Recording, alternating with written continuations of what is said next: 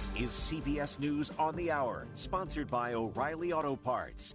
I'm Steve Kathan. The Pentagon chief under fire as he appears before Congress for the first time since his health issues that for a while were kept secret. CBS's Cami McCormick has more on what Lloyd Austin had to say. I want to be very clear. There was never any lapse in authorities or in command and control. But Austin faced tough questioning from Republican Senator Jim Banks. You've told us that you are responsible, but the 30 day review seems to blame your staff.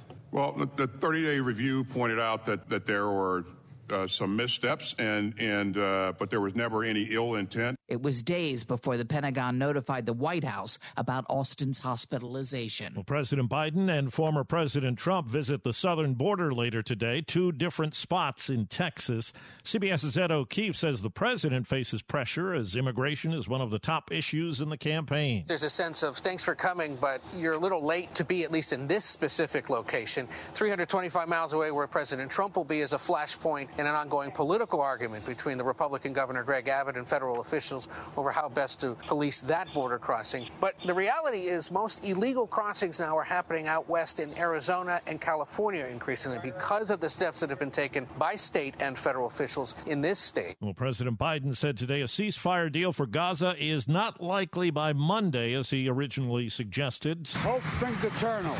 I was on the telephone with the people in the region, probably not by Monday. Well, today, Palestinians say more than 100 people were killed after Israeli troops opened fire as a crowd surged at an aid convoy in Gaza. Israel's military says the troops were threatened and many victims died in a stampede. More than 700 reported hurt.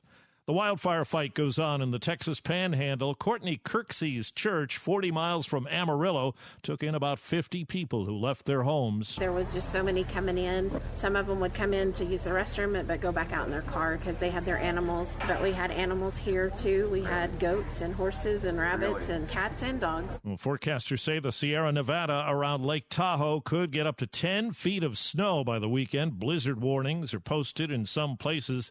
Patrick Hunter lives in Truckee, California, where the snow will start to intensify tomorrow. It's going to be a good one. You can you can tell. Hopefully, everyone's safe and, and just stays inside and has power.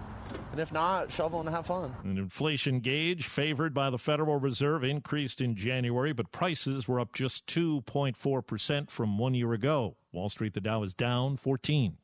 This is CBS News.